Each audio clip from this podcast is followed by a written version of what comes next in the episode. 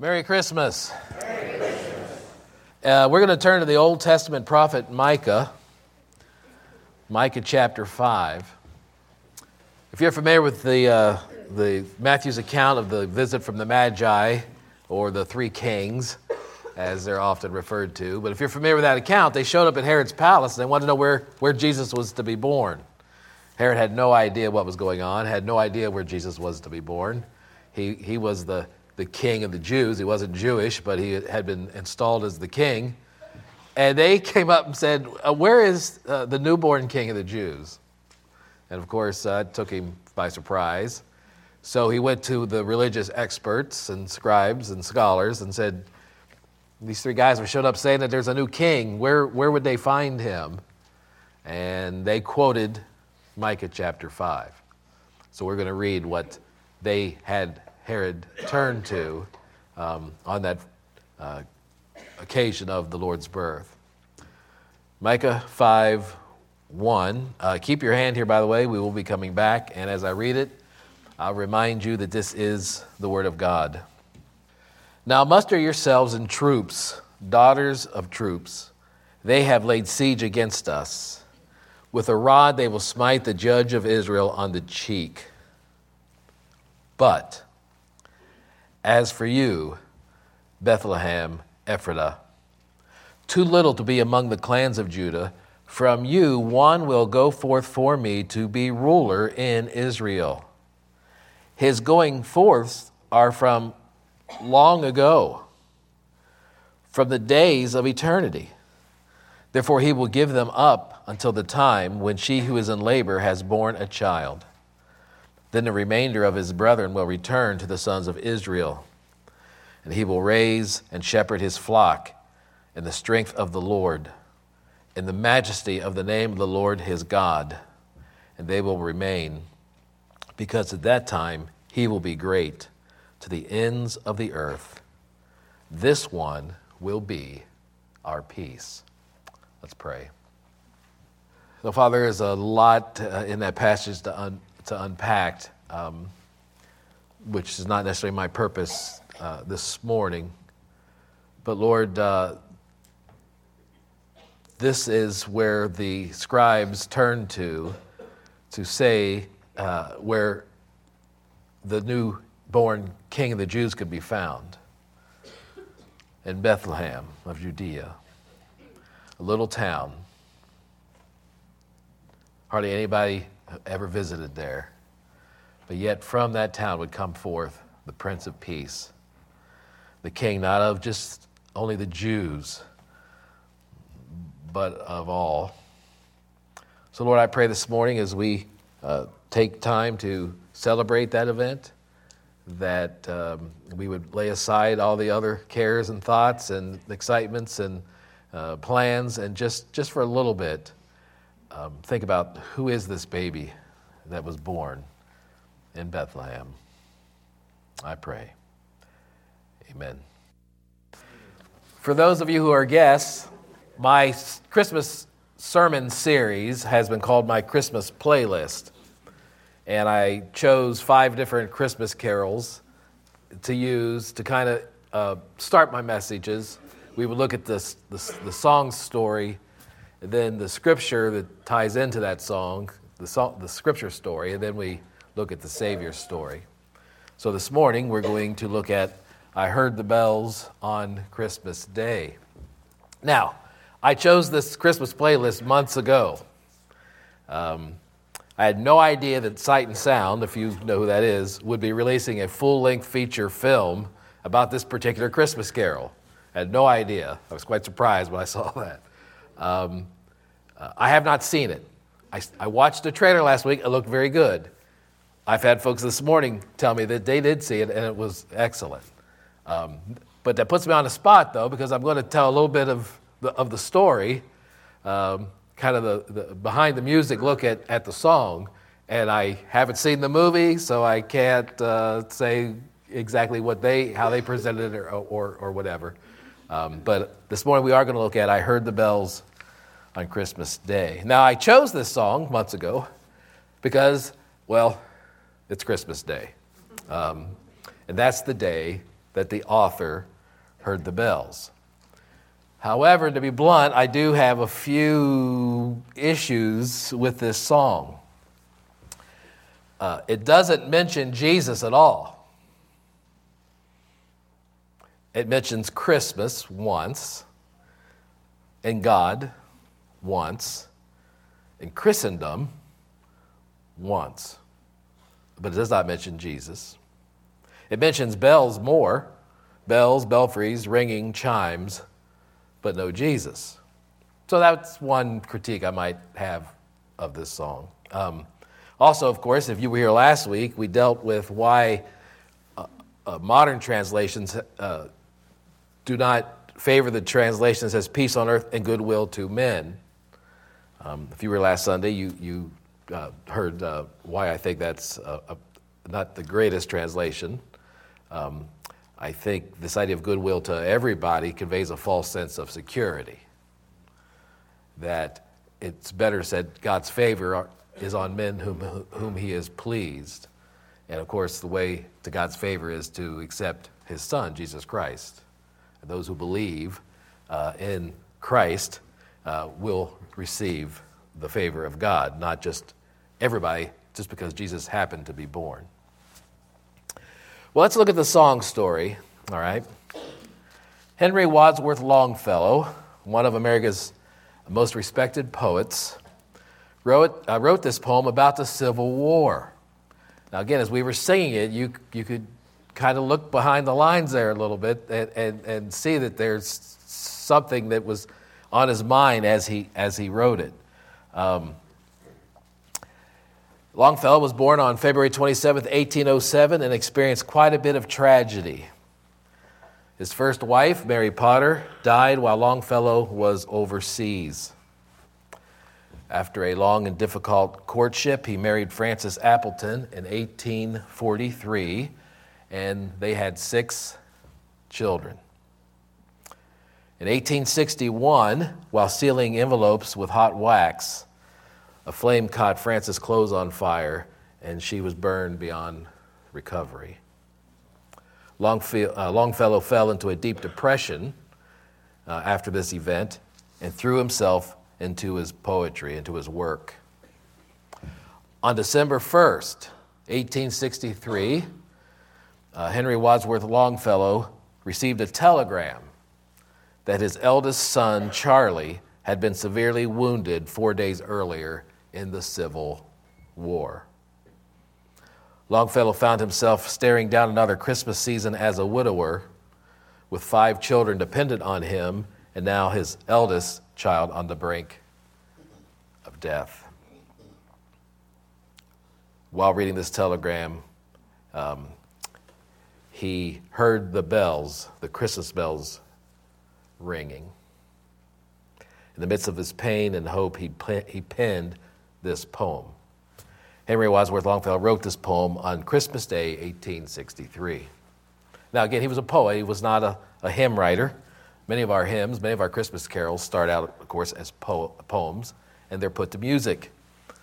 This poem was turned into a song in eighteen seventy-two by John Baptiste Calkin, and Um, as he was turning it into what became the Christmas carol that we just sang, uh, uh, Calkin removed some of the stanzas that were specific to the Civil War. Here's one verse that he removed that we do not sing. Then from each black accursed mouth the cannon thundered in the south, and with the sound the carols drowned of peace on earth, goodwill to men.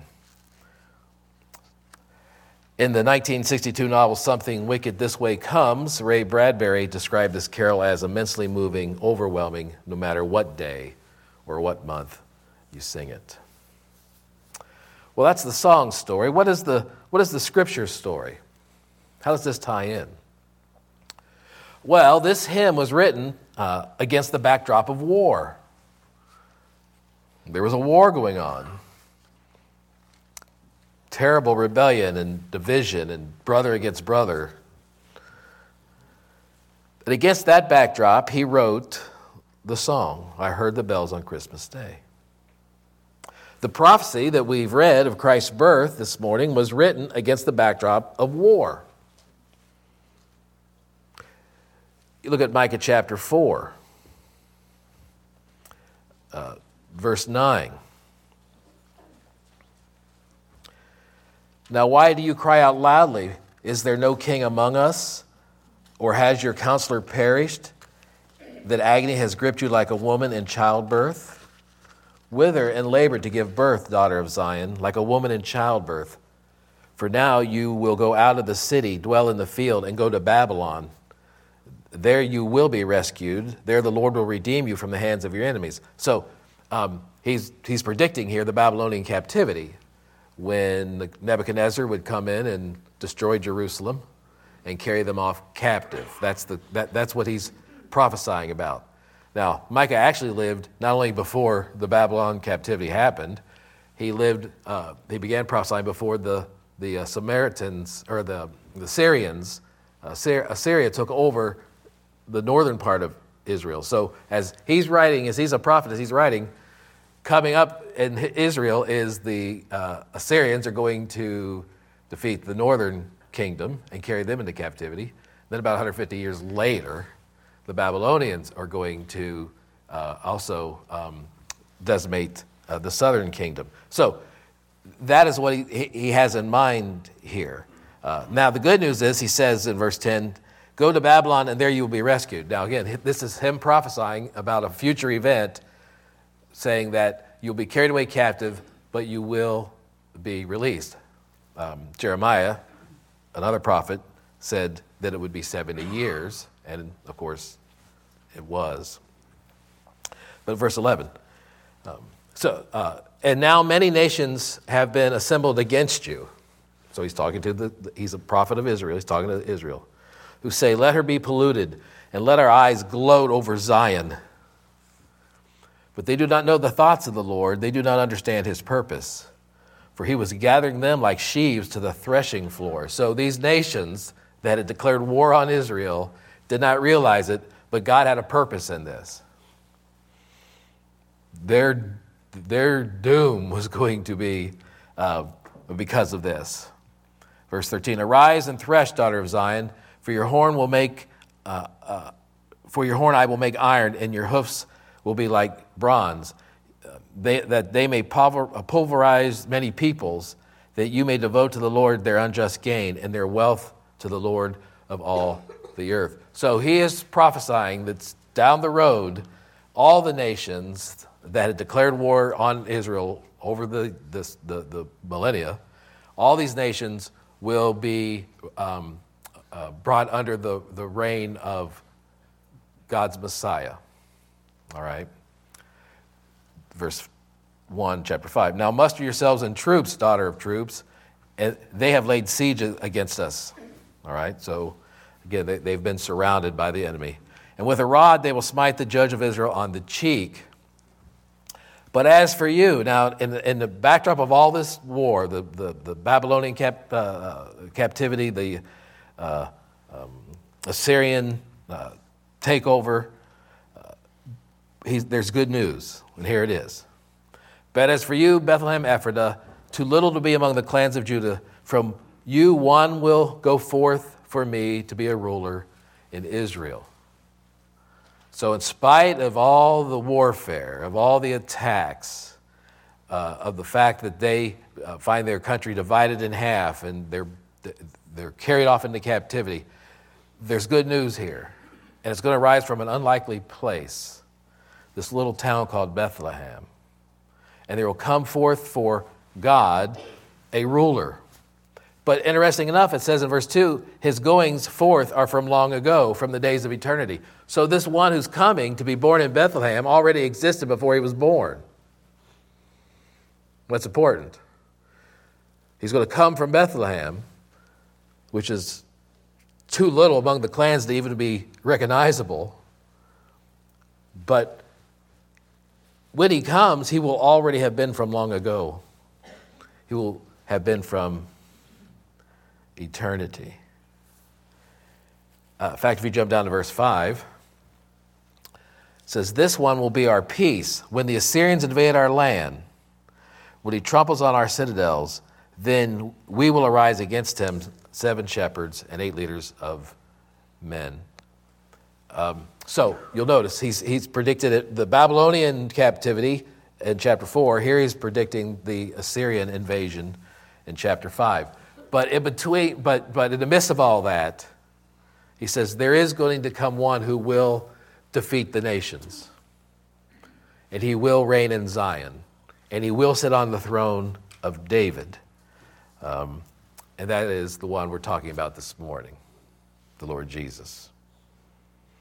So what's the Savior's story?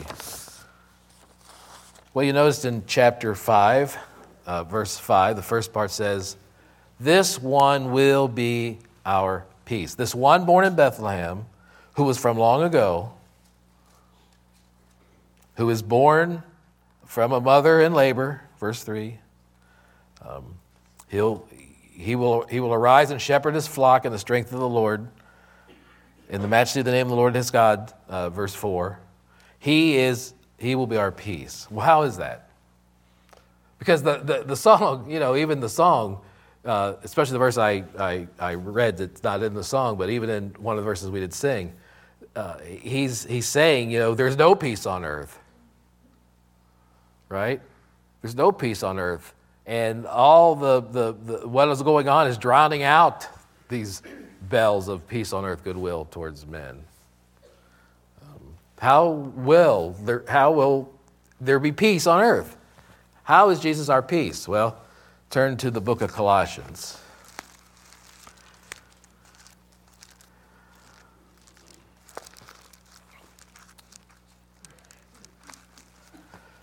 Galatians, Ephesians, Philippians, Colossians, chapter one.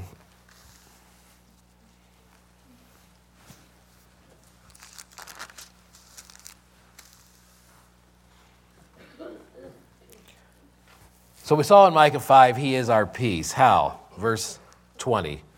Colossians one twenty.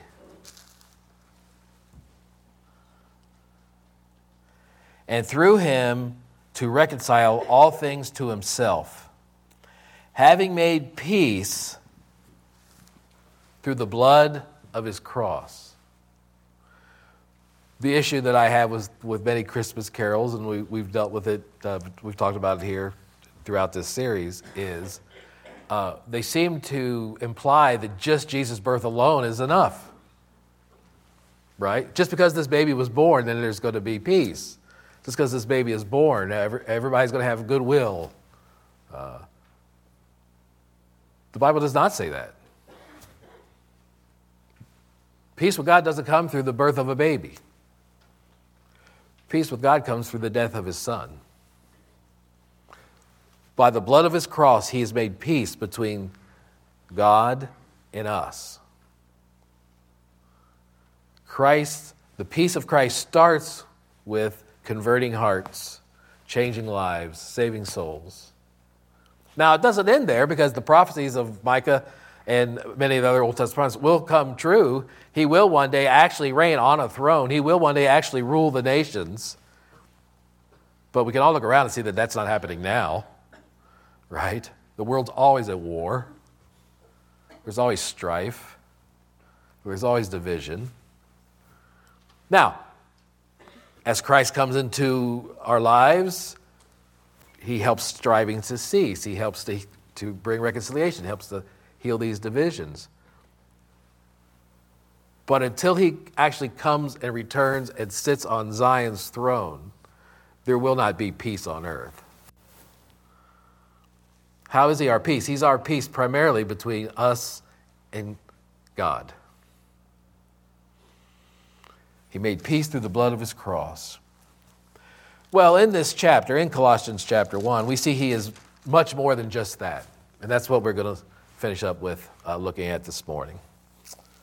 Uh, yes, he is our peace, verse twenty told us, but what else is he? Well, look at Colossians chapter one, verse fifteen. He is the image of the invisible God. Now, again, we're here because it's East, it's uh, Christmas morning, and we're here celebrating the birth of a baby. Uh, if we were to, if we were to uh, look at this baby, what would we see? Well, he is the image of the invisible God. Look at verse nineteen. For it was the Father's good pleasure for all the fullness to dwell in him. When you look at that baby, all the fullness of God dwells in him. Um, Jesus is the invisible God made visible. Jesus is the invisible God made visible. What would it be like for God to live among us? Look at Jesus. God did dwell among us. Now, every Christmas makes us grapple with the mind-blowing truth of the Trinity, right? Every, I mean, uh, every Christmas, we got to grapple with this. God the Father, God the Son, and God the Holy Spirit. One God, three persons. One God, co-equal. See, can you explain that, Pastor Greg? If I could, I'd write a book and retire. I believe it because that's what the Bible teaches. And nevermore are we required to grapple with this concept when we look at the baby Jesus, God in flesh. But what the Bible teaches that God the Father, God the Son, God the Holy Spirit, one God, three persons. But when we look at Jesus, we're seeing God, the song they sang. Mary, did you know? When you look into the face of Jesus, the baby, you're looking into the face of God.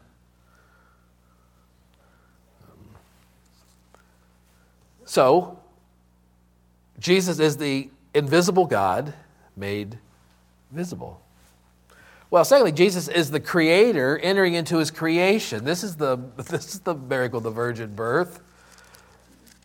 The one who created everything is entering into his creation through a human uh, woman. The same way you got here. um, look at verse fifteen, the last part. He is the image of the invisible God, the firstborn of all creation. Verse sixteen. For by him all things, and again, all. In fact, if you read the, this chapter, it's good to circle the word all. It's here many times. For by him all things were created, both in the heavens and on earth, visible and invisible. Whether thrones or dominions or rulers or authorities, all things have been created through him and for him. Everything that is has been, was created by Christ. He is the creator. And Christmas is the creator entering into his creation.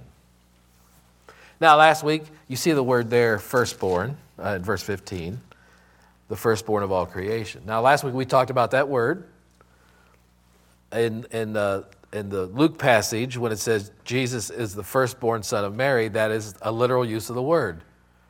He was the firstborn to Mary. That implies, and the Gospels teach, that there were others besides Jesus. He had brothers and sisters. In fact, we we looked at the evidence. There's there's at least six brothers and sisters. Of those brothers and sisters, Jesus was the firstborn. He was number one. So the one way the word firstborn is used is in the literal sense. I'm the firstborn son of, of Roger and Marie Wilson. Okay, they she, they had another son, they had a, a daughter, but I'm the firstborn. That's the literal sense. But the word firstborn is also used in a, meta, in a metaphorical sense. Okay, it refers to a title, a position. In Roman culture, um, a, a, a Roman aristocrat could confer on anybody the title of being his firstborn. He wasn't even actually his his son or his child, but Uh, and, it, and it could even have been a slave. But he would be designated firstborn. It's a title. It's a position. It, it, it's an honor. That's what we're getting here. It's not that Jesus was the first thing born of all things that were created. No, he created all things there was. But he has been, uh, he is over creation. He is the firstborn among creation. Verse seventeen. He is before all things, and then notice this, in him all things hold together. Jesus is still involved in his creation. The deists believe that uh, creation was like a, a watch and, and, and the, the creator just wound it up and now lets it run. But Christianity doesn't believe that. Christianity believes that Jesus is intimately involved in his creation. I mean, the the the, the, the birth and the manger proves that. He, he got down and dirty. He became one of us. Um, you know, if I was to rewrite that, uh, and that's a great song, uh, Mary Did You Know, but I'd put in a verse about, Mary, did you know when you changed his diaper? Right? Mary, did you know when he spits up on you? He's still the Son of God. Right? But the Bible teaches that he is intimately involved in our lives. He didn't just create us and leave us. The first word of all creation means Jesus stands over all creation and governs it according to his will. Things are literally held together because he's holding them together. If he ever decided not to hold them together, we'd all fall apart. But what else do we see there on Christmas morning? Well, Jesus is the head of the church, verse eighteen. He is also the head of the body, the church. And he is the beginning, the firstborn from the dead. Okay, that's referring to our resurrection. So that he himself will come to have first place in everything. Christ is Lord. We often say the Lord Jesus Christ. What's, what are we saying by that? Is that he is to be first. He is to be number one. Um, the best way to think of the word Lord, perhaps in our vernacular, would be boss. He's the boss, Jesus Christ. He's the boss, Jesus Christ. And he particularly is the boss of the church. He's the head of the church. He's the head of his, of the body. Um, we are to follow his word, his commands, his mission, his assignments. But he's head of the church because he earned that right through his death and resurrection from the dead. Again, that's, um, verse seventeen. Or, I'm sorry, verse eighteen. He is also the head of the body of the church, and he is uh, the beginning, the firstborn from the dead. So he has earned his position as head of the church through not just his birth, as wonderful and miraculous as it is, but through his death and resurrection. As I said last night, um, if there's no Easter, we wouldn't celebrate Christmas. He was born, he lived, he died, he rose again. So we'll go to verse twenty. Bring it to a, a conclusion of where we started. And through him to reconcile all things to himself. All things will be brought back under the lordship of Christ. Okay. Now, we're, we don't see that now except in our hearts, in his church. But all things will be reconciled. Um, every knee will bow. Every tongue will confess that Christ is what? Lord. Verse twenty. And through him to reconcile all things to himself, having made peace through the blood of his cross, through him I say, whether things on earth or things in heaven, uh, or things on earth or things in heaven. Jesus is the hope of the world.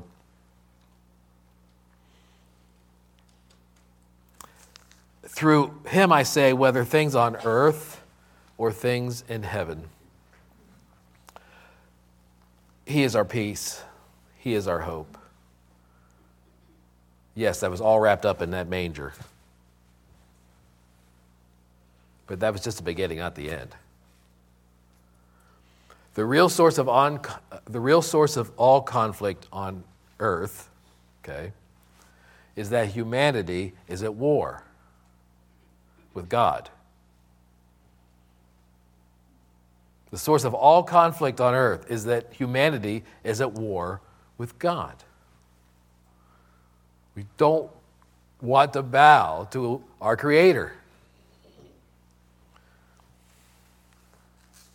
But Jesus will put, put an end to that rebellion. And he will bring the peace and goodwill that we long for.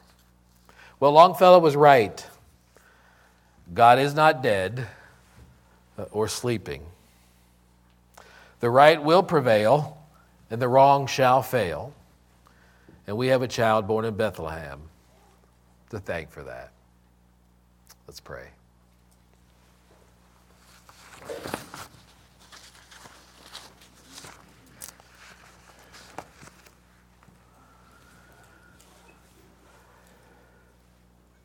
Now, Father, we stand amazed that all that can be wrapped up into a little bouncing baby boy. Uh, not just in a bundle of cloths, but uh, bound up in, in, in that baby is Christ the Lord. And he is our peace. And he is our hope. Lord, as we looked at these Christmas hymns over the month of December, uh, I was constantly reminded that to us, these aren't just songs. We believe what we're singing. If we really stop and look at the words that we just sang, um, many people sing them at Christmas but don't believe them.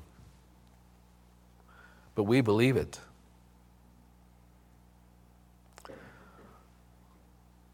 So, Father, as we uh, continue our celebration today of the birth of your Son, um, I would pray that each one of us that hears my voice this morning would take a moment to look into their heart and say, do I believe it?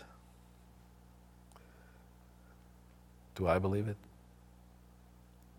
I pray. Amen.